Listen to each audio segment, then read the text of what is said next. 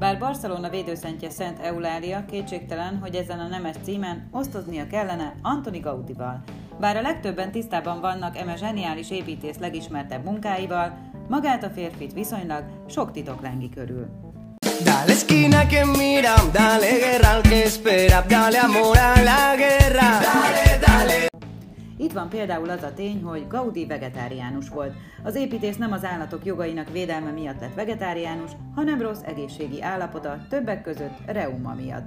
Elutasított minden orvosi segítséget és beavatkozást, és kizárólag salátaleveleken élt, amiket egy kevés olívaolajjal és némi dióval ízesített. Sajnos ez nem a legegészségesebb módja a diétának, ezért az étkezés komolyabb betegségek kialakulásához vezetett.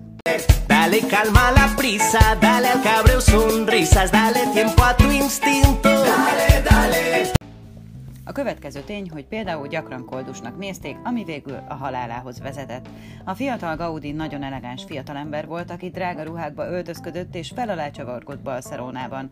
Az évek azonban őt is megváltoztatták. A nehézségek hatására a világfiból egy takarékos, otthonülő ember lett, aki nagyon keveset adott az öltözködésre. Amikor a villamos elütötte, nem kapott orvosi ellátást egészen addig, amíg a Sagrada Familia lelkésze nem azonosította őt, mint Barcelona leghíresebb építészét egészét. Ekkorra azonban a sérülések már olyan stádiumban voltak, ahonnan nem volt visszaút. Miért hagyták figyelmen kívül? A válasz egyszerű, és egyben elszomorító. Koldusnak nézték.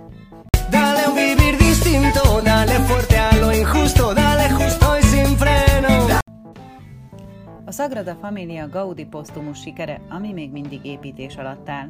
Ez a Magnum Opus 1882 óta épül, és várhatóan 2027-re be is fejezik. Ez 145 év, de ki számolja? Gaudi egy kereszt alapú templomot tervezett, ami belülről leginkább egy erdőre emlékeztet minket, miközben a homlokzaton bibliai jelenetek elevenednek meg, de nem maradnak el a tornyok sem, amik a 12 apostolt, Szűz Máriát és Jézus szimbolizálják majd.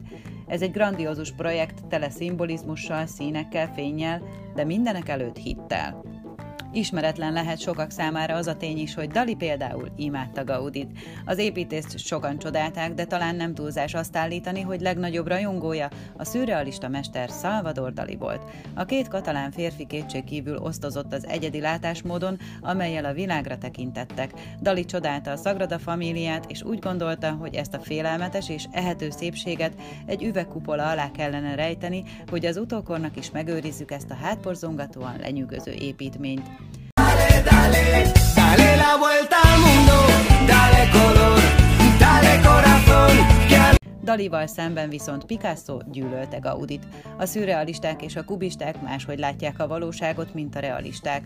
Az ember azt gondolná, hogy emiatt jól megértik egymást, pedig ez korán sem igaz. Dalival ellentétben Picasso nem lelkesedett a szürrealista építész munkássága iránt, bár ez elég enyhe kifejezés, ha figyelembe vesszük, hogy a pokolba kívánta Gaudit és a Sagrada Familiát.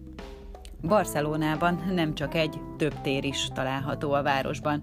Pár sarokra a La tele élettel, éttermekkel, utcazenészekkel és híres építészek által tervezett lámpaoszlopokkal. Bizony, a lámpaoszlopokat nem más tervezte, mint a fiatal Gaudi, akinek ez volt az első megbizatása az iskola elvégzése után. A városban lényegében nincsen olyan utca vagy tér, amit a fiatal géniusz ne díszített volna fel.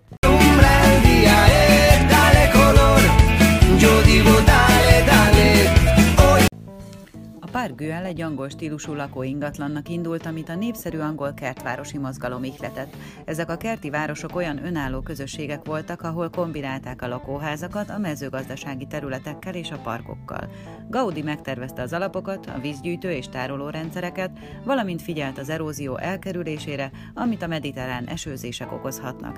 Két bemutatóház is épült, amiből Egyben Anton Gaudi lakott, ezt pedig a segédje pasta.